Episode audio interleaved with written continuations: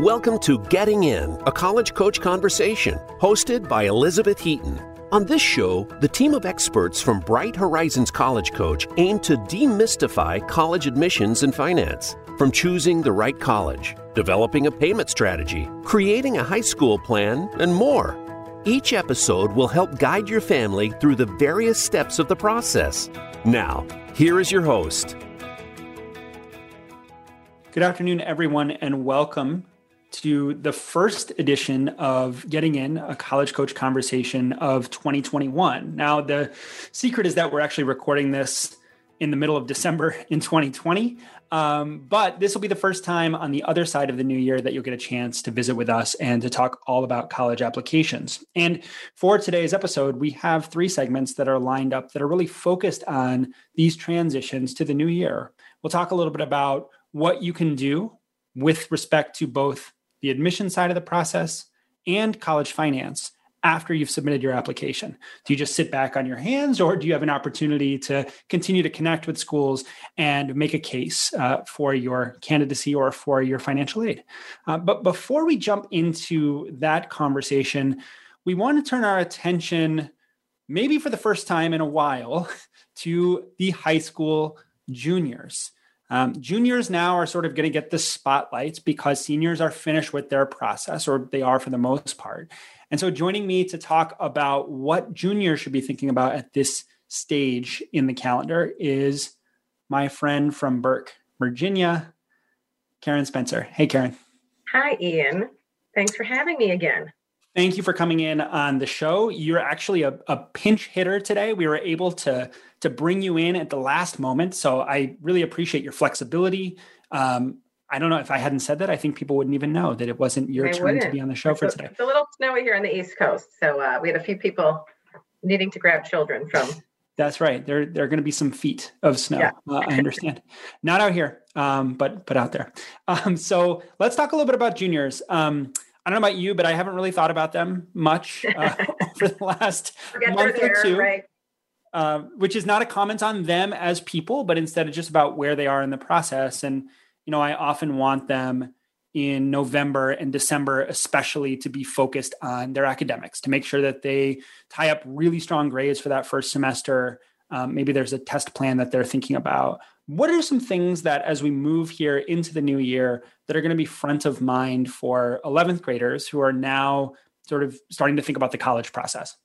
Right. I think there's, I have kind of four main things that I would want any junior at this stage to really be focused on. And then the four things I want them to be focused on have a little bit of a twist considering the state of the world. So, okay, so four with um, a twist. Great. So I think the first thing I want any student really to be doing, a junior at this stage, is to be doing research into the college process. This is when you'll see a lot of people sign up to work with College Coach, right? This is when yeah. the panic sets in. The P S A T scores have just come back. Um, you all of a sudden get inundated with mail and you're like, oh, right, I'm going to college in a year and a half. I need to start thinking about this. Or your parent starts thinking about this.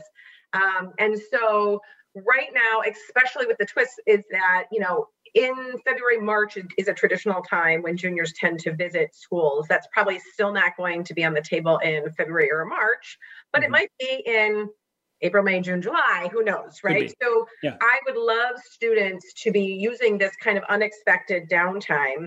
Um, and I know right now, especially if they're going into finals, they may not feel like this is such downtime, but it will be shortly, right? Yeah. A lot of your winter sports may have been either canceled or way late or not quite as intense or whatever the case may be, summer program or um, winter program. So take this opportunity to do the research that you can online. So, mm-hmm.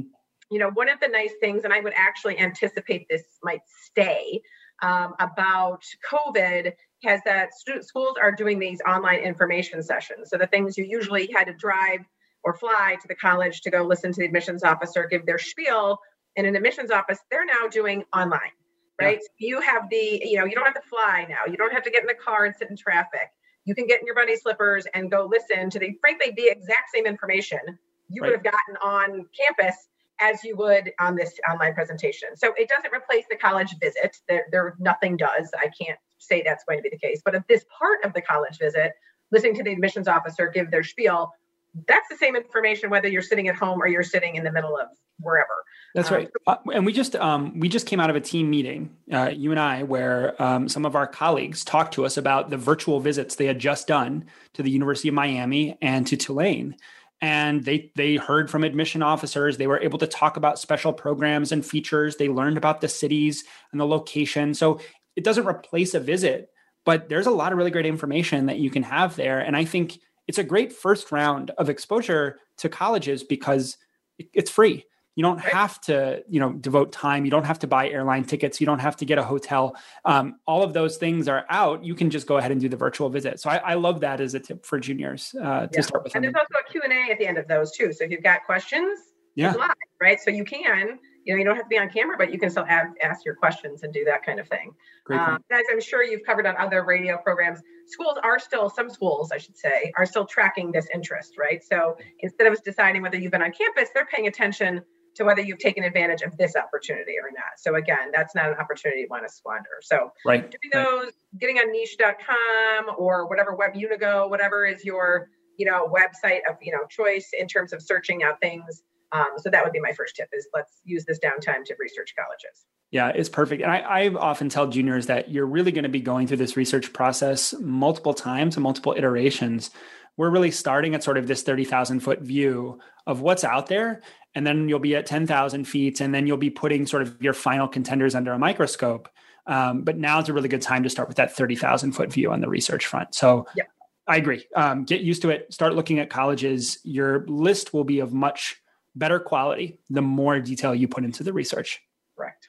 So what's what's number two? What's the second thing that you're asking? My, my next two things are kind of related. Um, one is keeping your grades up, right? Again, you Please. do... Um, this is, this may be that second semester, junior year, maybe for some colleges, the last set of grades they ever see before they decide to admit you. So you are out on the West Coast, the University of California system, um, famously does not look at grades, um, in terms of twelfth grade. They look at curriculum, but they don't look at grades. And, um, so that, you know, that those kinds of schools, then you have other schools, should a student decide to apply early action or early decision, that's going to be due November first. So this, they may see first quarter grades of senior year, but they may never see your final grades senior year. So this is the last kind of, you know, real academic piece they're going to see of your work. And so now is not the time to take a vacation. Yeah. And I, I think that sometimes when I'll talk with students, they'll get so caught up in all of the additional things. And I think we'll talk about this with respect to stuff like research and extracurricular activities and just all of this. I need to generate more content for my application becomes the primary source of attention for students. And they take their eye off the ball with respect to their grades. And so if you have a really poor performance in your eleventh grade year, you know, no amount of extracurricular involvement is going to make up for that at, at school that you might be interested in. So academics really always have to be the top priority. And if you find that some of the other things that you're doing are taking your attention away from your schoolwork, you've got to reconfigure sort of what your priorities are and make sure that those academics really do come first. Um, it, it feels to me, Karen, like, um, I don't know if this is a trend that's accurate, but it does feel to me like fewer and fewer schools are seeing the senior year grades, or maybe they're just being more open about the fact that the end of eleventh grade is the last time that you have an opportunity to improve on your performance. I'm thinking especially of the larger public universities. Of course, the U Cs have long been this way. Um, but it, it does feel like for a lot of the bigger schools, some of the, those that get more applications, they're they're really not looking at that first quarter, the senior year. Um, right. I think about like a Penn State or a place that has a due date of November first, right? That, yeah. that is their due date, right? Or a place that has, you know, a priority deadline, um, which is what a lot of schools call it at large state schools are November first. December first, right? Most first quarter or first semester grades don't usually get published until almost February, right? So you've got a lot. So maybe they'll hold on to you because if they're like, hmm, junior year didn't look so hot. Let's see what first year looks like, then maybe. But there are going to be, yes, increasingly um, a lot of schools that do not end up seeing your first semester grades. Senior That's year. Right.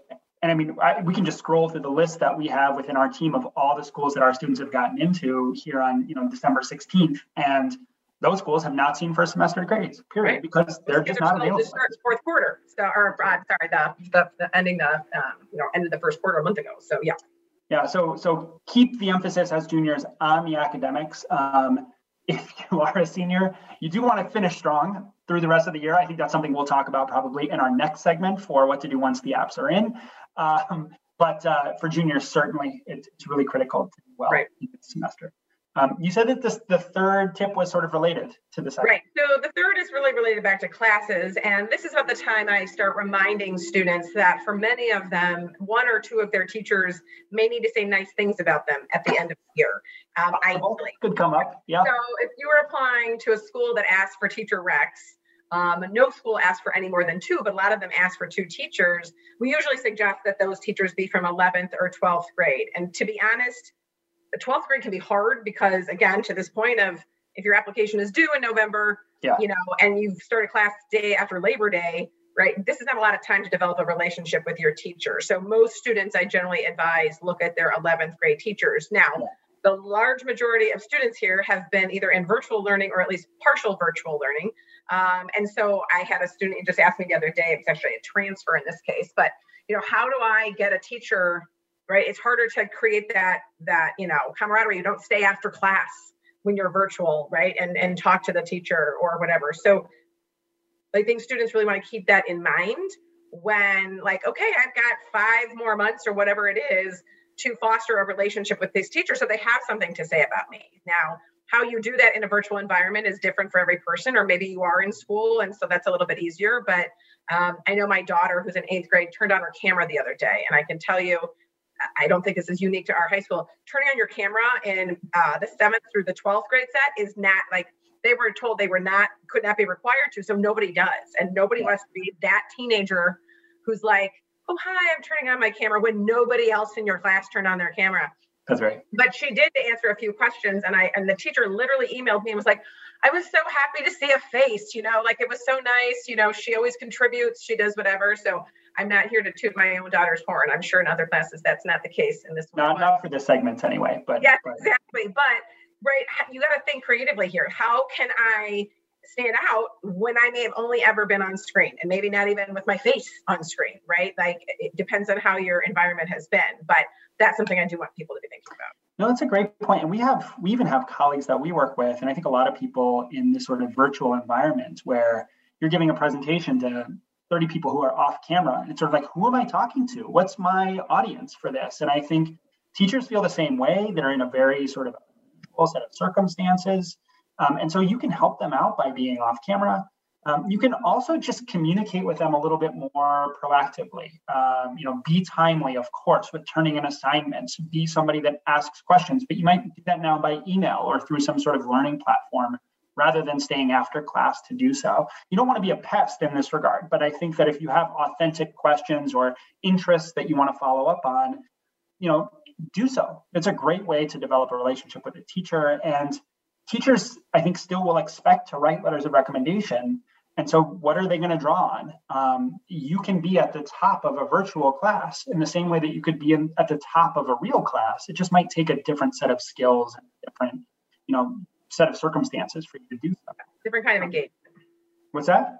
A different kind of engagement. Different kind of engagement. That's right. And, you know, I think it's a good reminder also just in terms of this timeline. You know, if you start thinking, okay, well, what about my sophomore teachers?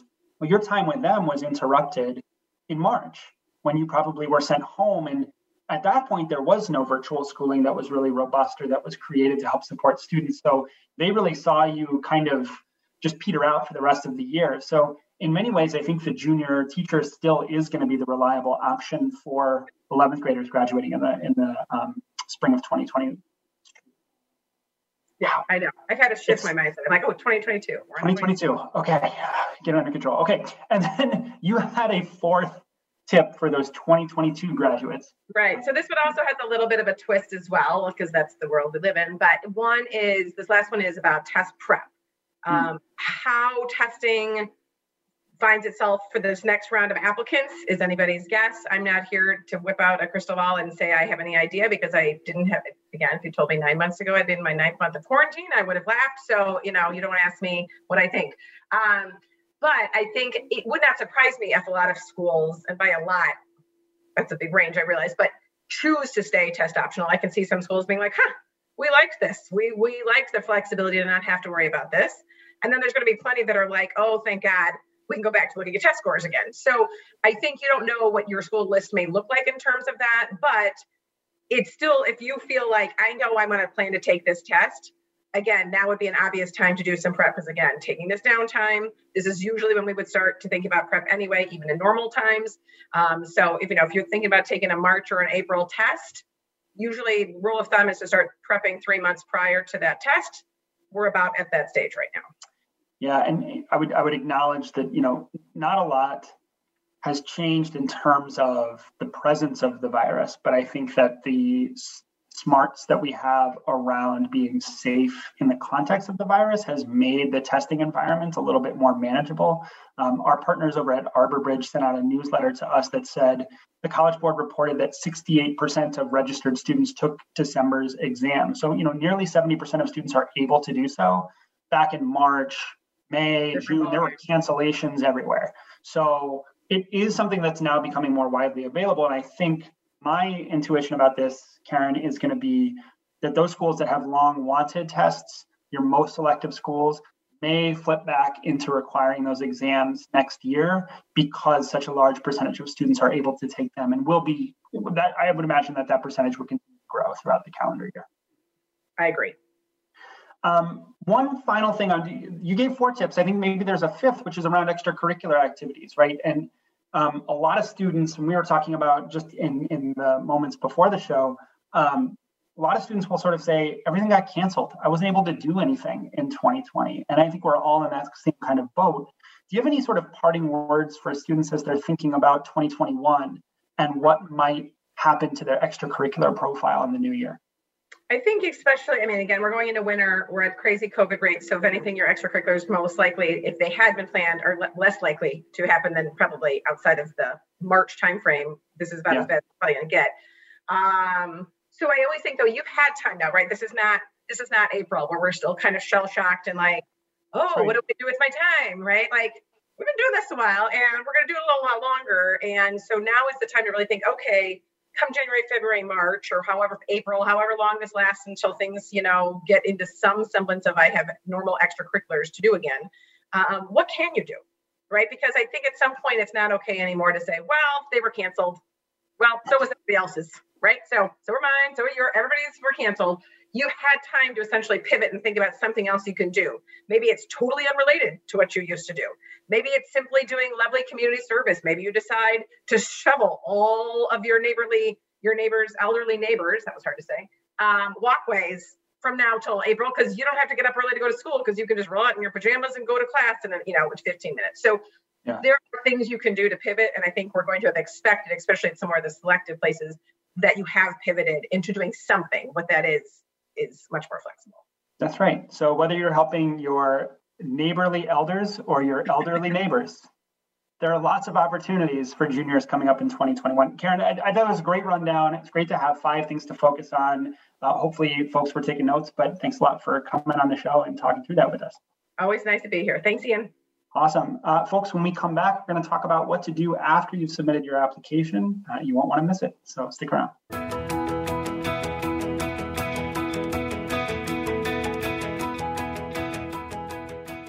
Become our friend on Facebook. Post your thoughts about our shows and network on our timeline. Visit facebook.com forward slash Voice America.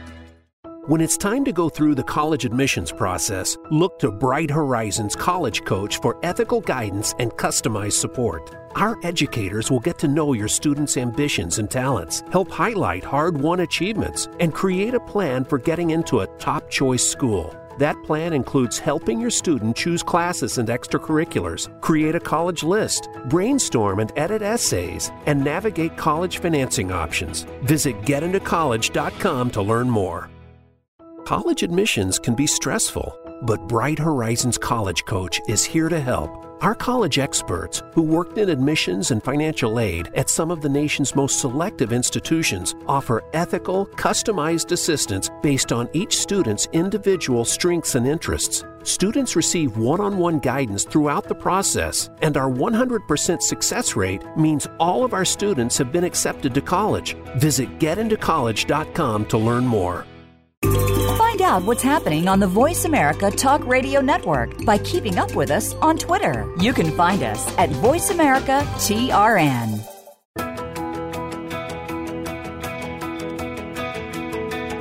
You are listening to Getting In, a College Coach Conversation.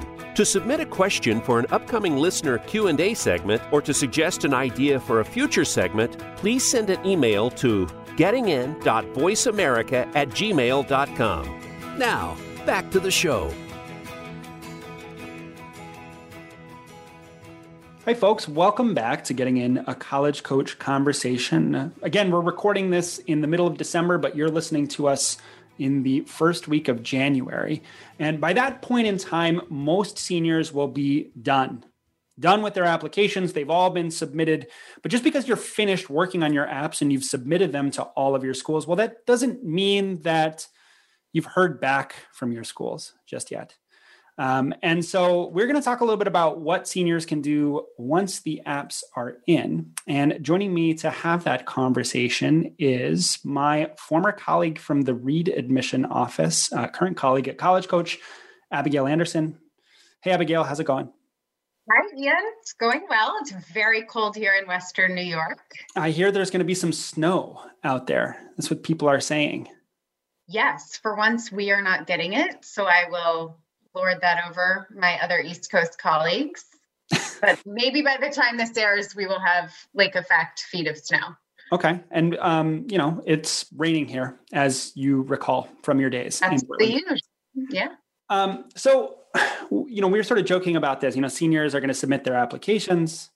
What can they do aside from just wait patiently? And maybe we'll talk a little bit about what it means to wait patiently in the context of the application process, because there are students that I think struggle to do that correctly. Yeah. But are there any specific tips that you think students should be aware of as they move from submitting applications to waiting to hear back from schools? I think that waiting is probably the hardest part of this whole process. Isn't there a song that goes, waiting is the hardest part? I think so. I'm not going to sing it right now, but yeah, sorry to interrupt. I just wanted to point yes. out. No, you're so right. I think, well, I, so, okay. Yeah. So I think a lot of people think that like the actual writing process or the applying, or that maybe it's the S A Ts, A C Ts are going to be the hardest part, but it's really vulnerable to send all of this info and hard work kind of out into the ether. Mm-hmm. And then just sit there and wait and not get feedback immediately. I think especially now we're used to pretty immediate feedback, yeah. um, whether it's on a Facebook post or our teachers providing feedback digitally now. It's getting harder to wait. Um, and unfortunately, I think the bottom line is you kind of just, you got to do it. You've got to wait. There's nothing you can do to speed up the process, but there are, I think, things you can do in the meantime to distract yourself and to also prep for the post-decision. I want to talk about that, but you, you just sort of reminded me of, of an aspect of our process. You know, we, we both read applications at Reed, and, and we had early decision um, applications were due November fifteenth, uh, I believe was when we were there. And so if you think about a particular file, so one file from one student that's being sent to a college, the student thinks, okay, I've applied by November fifteenth. Yeah. But the mechanics of actually reading that student's file could happen at any point between about the fifteenth and whenever the notifications go out, or at least a few days before the notifications go out. Um, and I think that that's a hard thing for students to understand. It's like, it sort of feels like, okay, I've submitted, you've read it. When are you going to tell me? Um, right. Can you sort of describe kind of what that early process just looked like in terms of the mechanics of how many files you're reading, what the discussions look like, like just how does one student's application fit within the cogs of the admission machinery? Gosh, yeah. So I think it's the, the first thing is you, you have submitted your part of the application, but there are likely a lot of other people submitting pieces of your application on your behalf. Right. And so right. until all of those pieces are read and attached to your file and collated, and your birth date is matched up and your middle name is matched up, your file is actually not complete. So mm-hmm. one of the first things you really need to do is, is make sure when you, when, once you have hit submit, you need to go back and make sure that all those pieces end up with your file. Yeah. That's one thing that you can be doing right now, is checking the portal and checking the status of each of the pieces of your application, because you're on the hook for all of them. If a that's letter right. of rec doesn't show up, that's on you. That's it's your responsibility. You. It is yeah. your responsibility. Yeah. Um, and it's your responsibility to check too. That's right. right? Like the, the college is going to tell you in that one method. Mostly. Right. And and when we were reading applications, we didn't actually see a file until it was ready to read, right? right. So there would be outstanding materials. Those files just wouldn't come to us. Yeah. They when they were ready, they not existed. Exactly. Right. Yeah. Exactly. I didn't, I didn't know that Ian Fisher had applied until everything that Ian Fisher submitted. That's right. That's right. My- um, and by the way, you did not read my application. No, that's some serious Benjamin Button stuff. Uh, if you'd done that. Um, I had a, I have a student that I was speaking with just uh, last week, actually, and he was checking finally on his application portal, and he had actually noticed that his transcript was considered arrived, but only at the schools where he had entered in the grades and the courses manually. They had checked that they had their transcript because they count that as official for those schools. But for the schools that required the official transcript, it was showing up as not having arrived. And so he went back to his counselor and said, I don't think my transcript actually got to any of my schools, even though it's showing up for these schools, because they're counting it in a different way. And they found that there was an error in the email address that they had given him to send his request. And so they finally figured that all out. But if he hadn't checked his application status portal, he wouldn't have known this was the case. Right. And he would have an incomplete application to those schools. That's, my heart just skipped a beat. I mean, that's like, that is the worst case scenario, but that's what you have to be preparing for. You want to be double checking everything. That's right. Um, so until your until your file is com- completely complete, nothing gets read. And then I think each individual reader can kind of, most schools do what they want. I've read more or less in the order of completion. So, mm-hmm. you know, if your file was completed at twelve fifty-nine, it was read before the one that was completed at one oh one p.m. I mean, I just went kind of chronologically. That might not be how your reader works, and but that's also not something you can control over. So you right. kind of just have to let that go.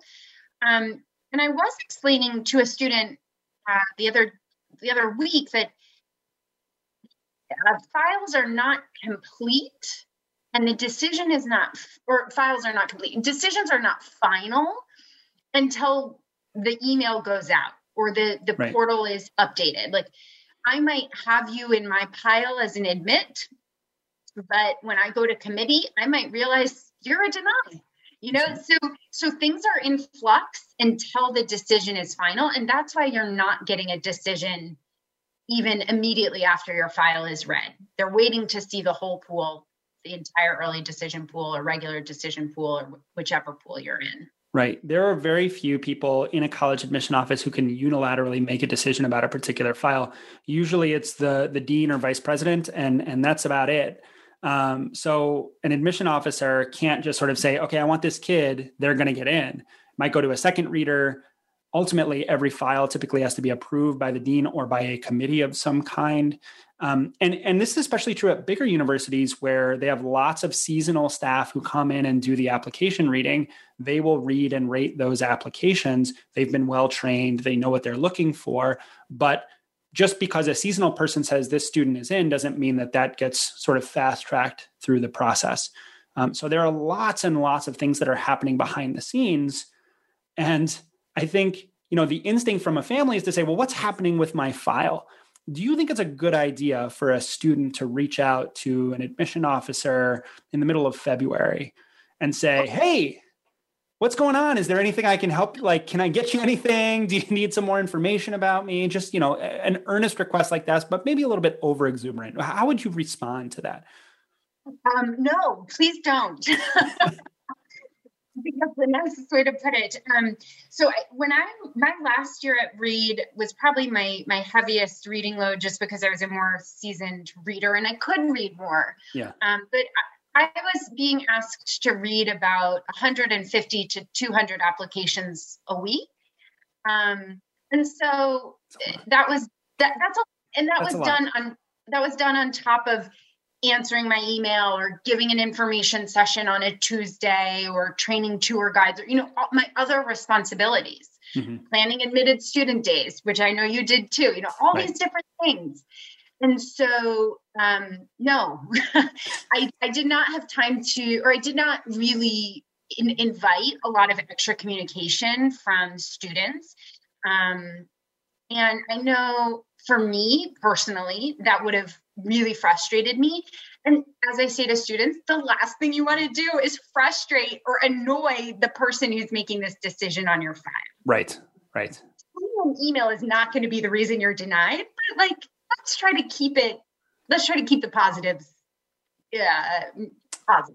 I mean, you know, it could ultimately come down to a situation where you have to advocate for a student in a particular position, or maybe it's a very small uh, school with a, you know, and you're just sort of fine tuning the class around the edges. And sometimes in those circumstances, it comes down to an admission officer really pushing hard for a kid and someone from another region that's saying, yeah, I'm not, I'm not attached to this student. Right. Yeah. Um, and so I think, you know, you're probably not going to get penalized for sending an email to an admission officer, but I think you also just want to sort of take a step back and wait, um, wait graciously. You will hear from the schools when the time is right to hear from them.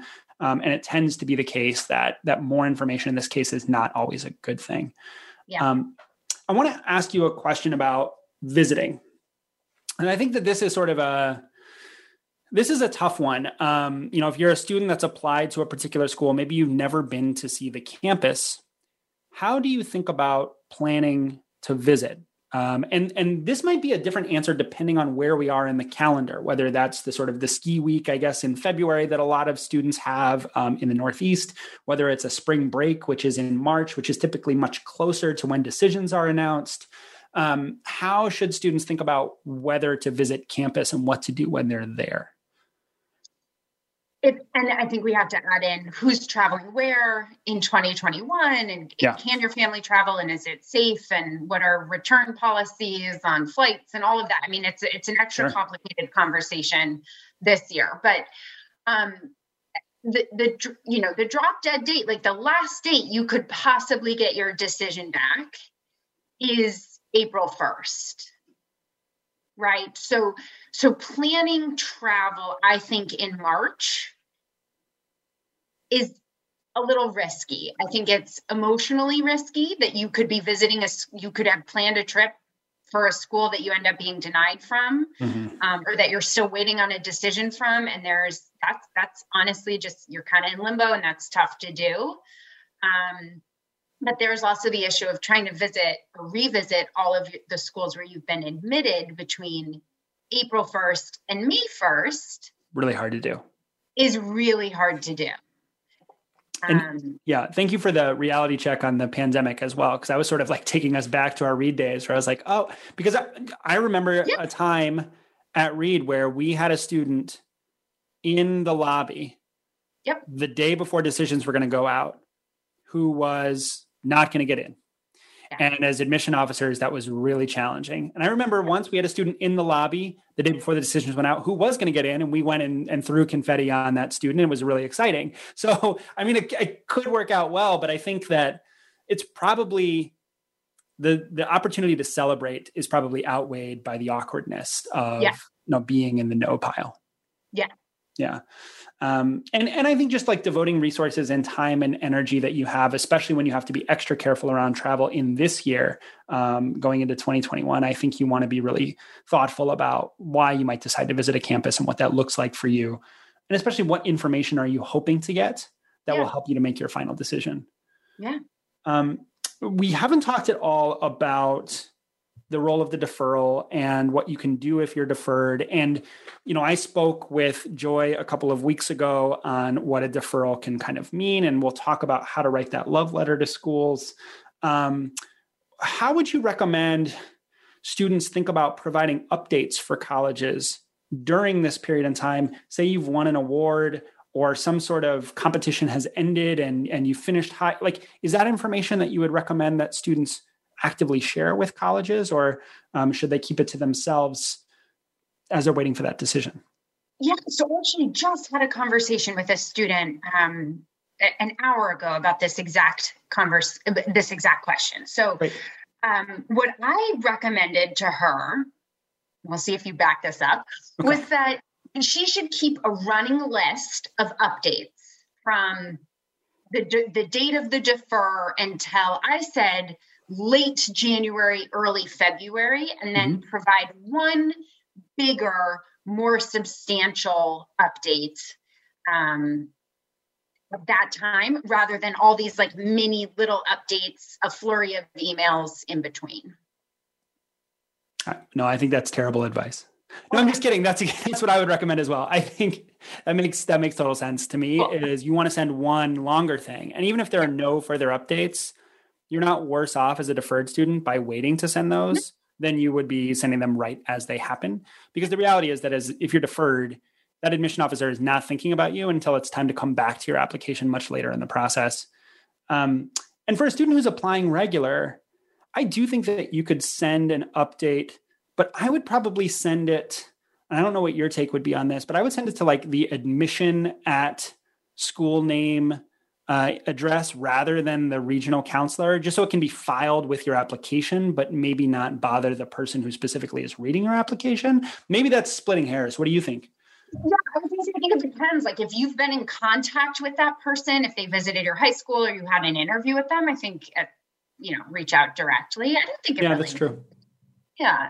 Like, I mean, I mean, I had great relationships with students I met on the road, and they would write in and say, hey, I wanted to update you on this thing. It was nice to hear yeah. from students that you had met previously, but I think getting an email from somebody out of the blue was sort of like, oh, I would just forward it along to our admission team exactly. and let them file it in the right spot.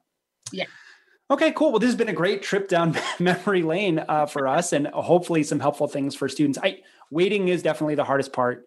Um, but sometimes you just have to. Uh, it's it's just part of this process. And uh, we hope very much that there's confetti and an opportunity to celebrate on the other side of the waiting. So um, best of luck over the, the next couple of months. Uh, Abigail, thanks for coming on the show. Thanks for having me. Folks, when we come back, we will be talking about what to do after you've applied for college finance. So a little bit of a look at uh, how the money dovetails with the application process. Don't want to go away.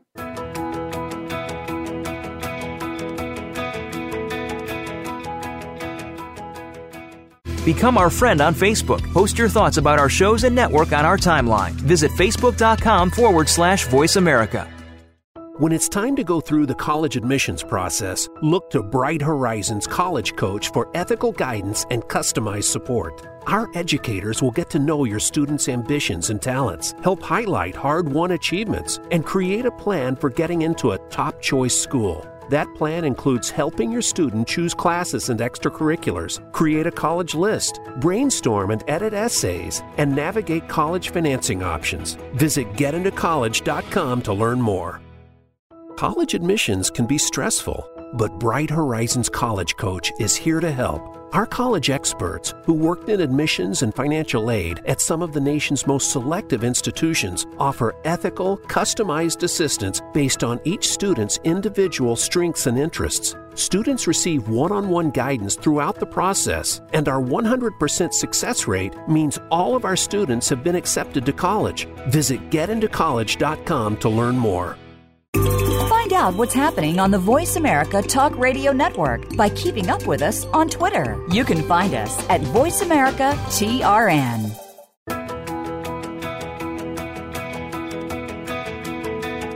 You are listening to Getting In, a College Coach Conversation. To submit a question for an upcoming listener Q and A segment, or to suggest an idea for a future segment, please send an email to gettingin.voiceamerica at gmail.com. Now, back to the show. Everyone, welcome back to the show. Um, before we get to our final segment for today, I want to do a little promotion uh, for a conversation that we're going to be having coming up in a couple of weeks. Um, Sally Ganga and I, our co-hosts, are going to read uh, a new book that has been written by Jeffrey Selingo. I'm holding it up here for those of you who are on Zoom and can see it. It's called Who Gets In and Why? A Year Inside College Admissions. Now, Sally and I don't know quite what to expect from this book or what the content of the book will be, but we're excited because Selingo is a major reporter and he's diving into the world that we know so well.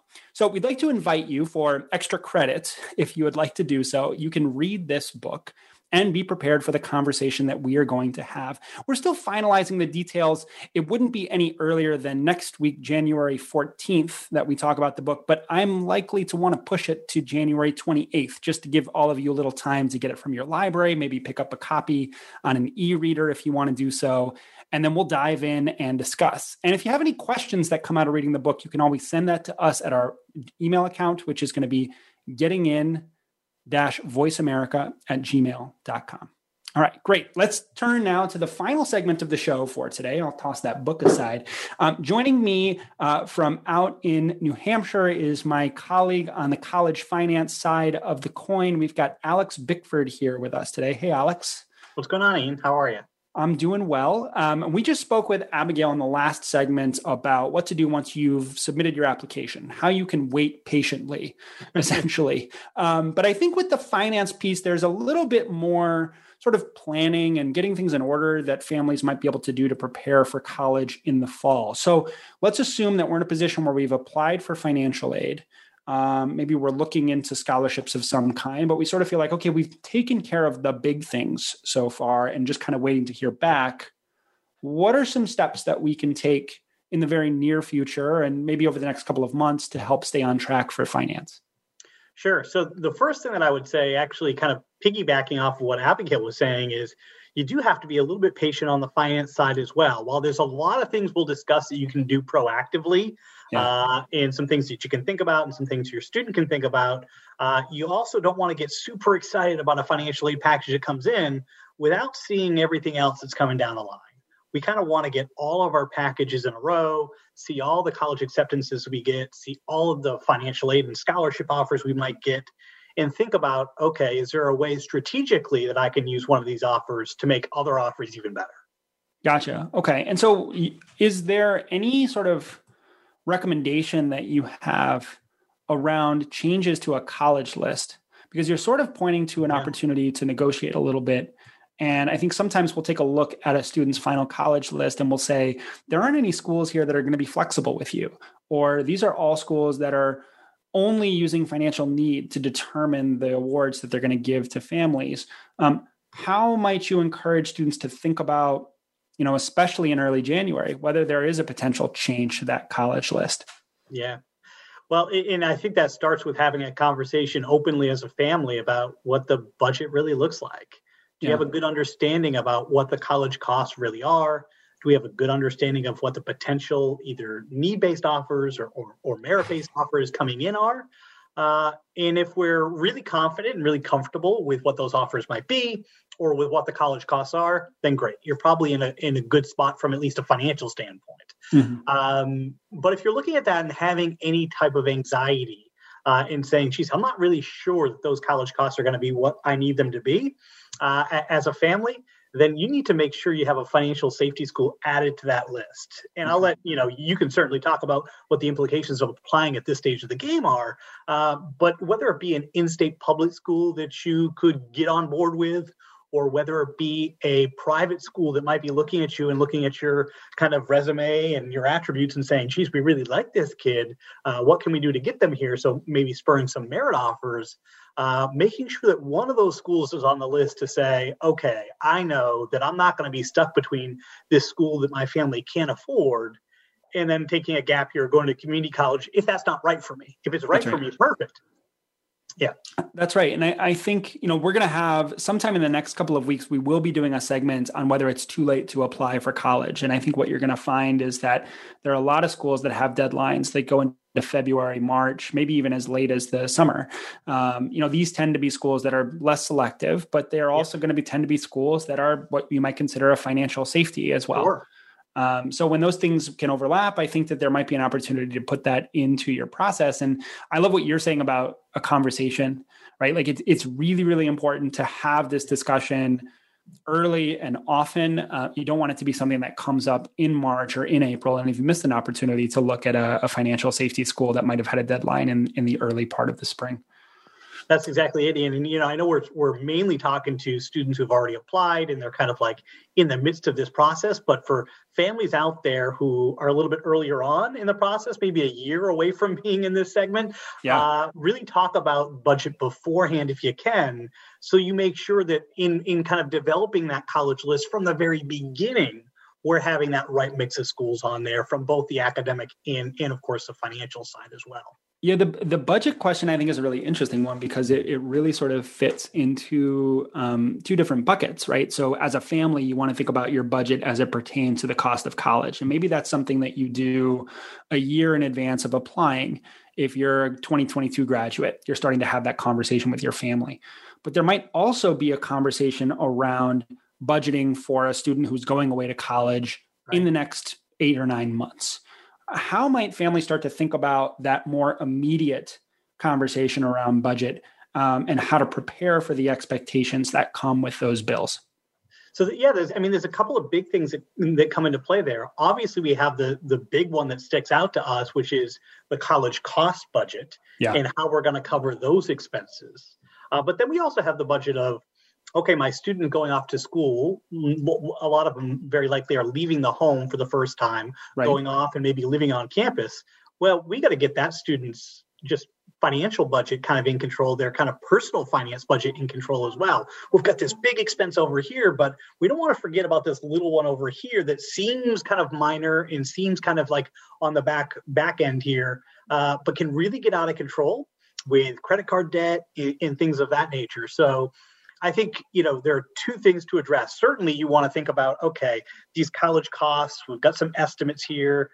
Can we get a better aid package? Uh, and then how are we going to cover the rest? And whether it be through loans or whether it be through kind of looking at your budget, your household budget and saying, okay, the students go off to college, are, are my electricity bills going down?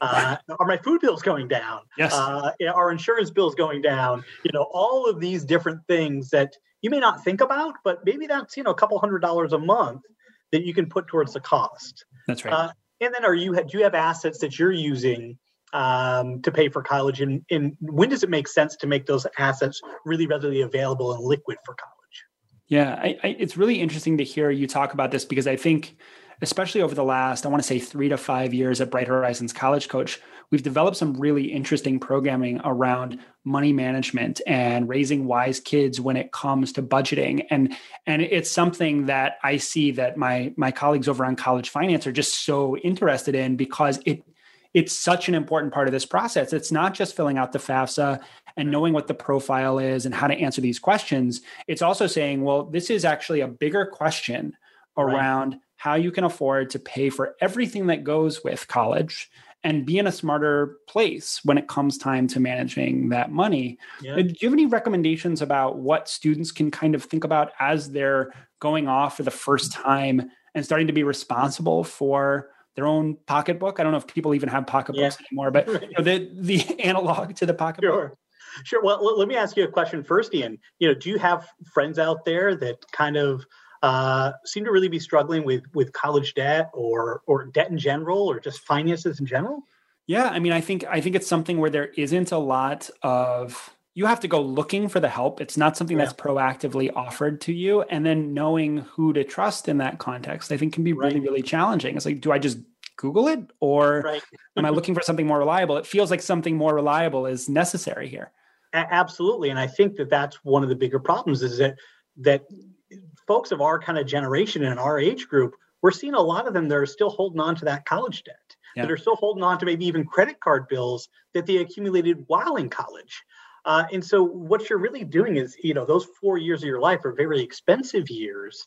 Uh, and you have the opportunity uh, before and certainly while you're in college to make them less expensive so that you can live the life you want to live once you get outside of college. That's right. Uh, yeah. And maybe live like a poor college student while you're in college, because that's in fact what you are. It's, as you mentioned, those four years being expensive years, I almost felt like they're expensive for more than four years. Yes. If you make certain kinds of choices that, right. that will linger on into the future. And, you know, this isn't necessarily about the conversation around student loans, which I think are sort of necessary, yeah, right? Big, like you right, have to sure. pay your tuition. But I remember in my first, during orientation week in my first year of college, going into this sort of, you know, booth, and it was all the banks were lined up there yep. where you could put in an application for your first credit card. And so all the students were coming in to sign up for a bank account or to sign up for a credit card. And there was nobody there that was saying, well, here's how to actually manage that. Right.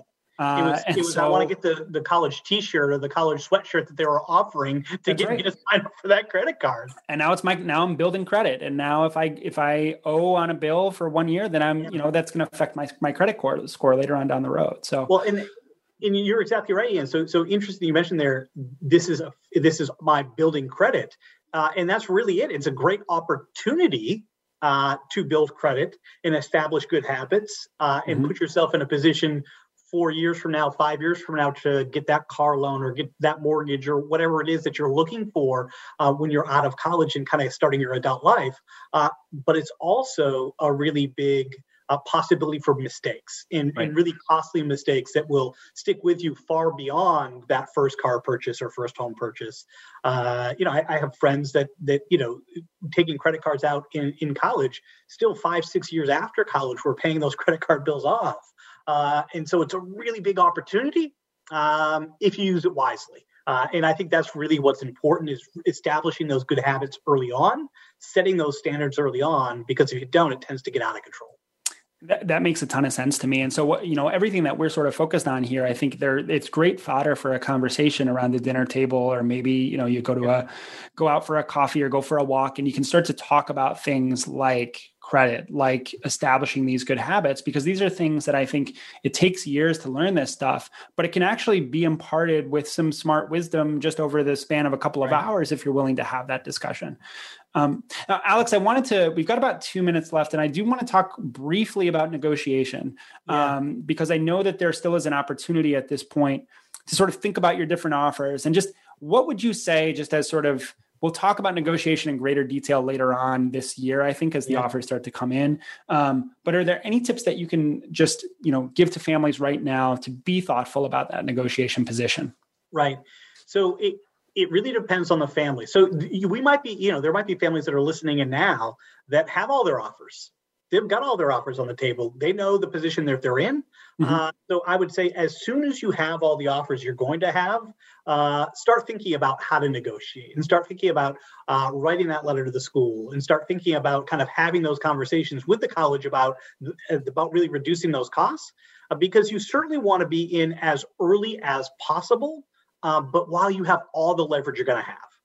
So you don't want to go in too early and, and have a really good financial aid offer or a really inexpensive school be, that you're going to be accepted to suddenly come down the line.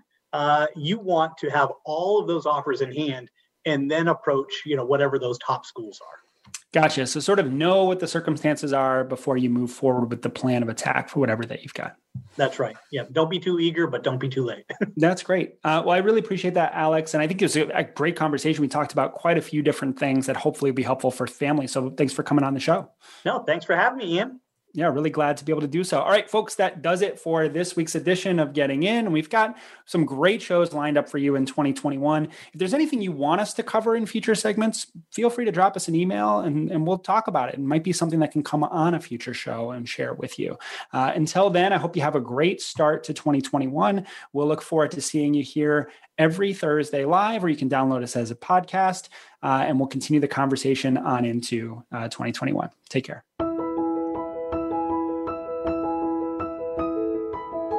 Thank you for tuning in to Getting In, a College Coach Conversation, hosted by Elizabeth Heaton and the team of experts at Bright Horizons College Coach. Join us again next Thursday at one p.m. Pacific Time, four p.m. Eastern Time on the Voice America Variety Channel. Have a good week.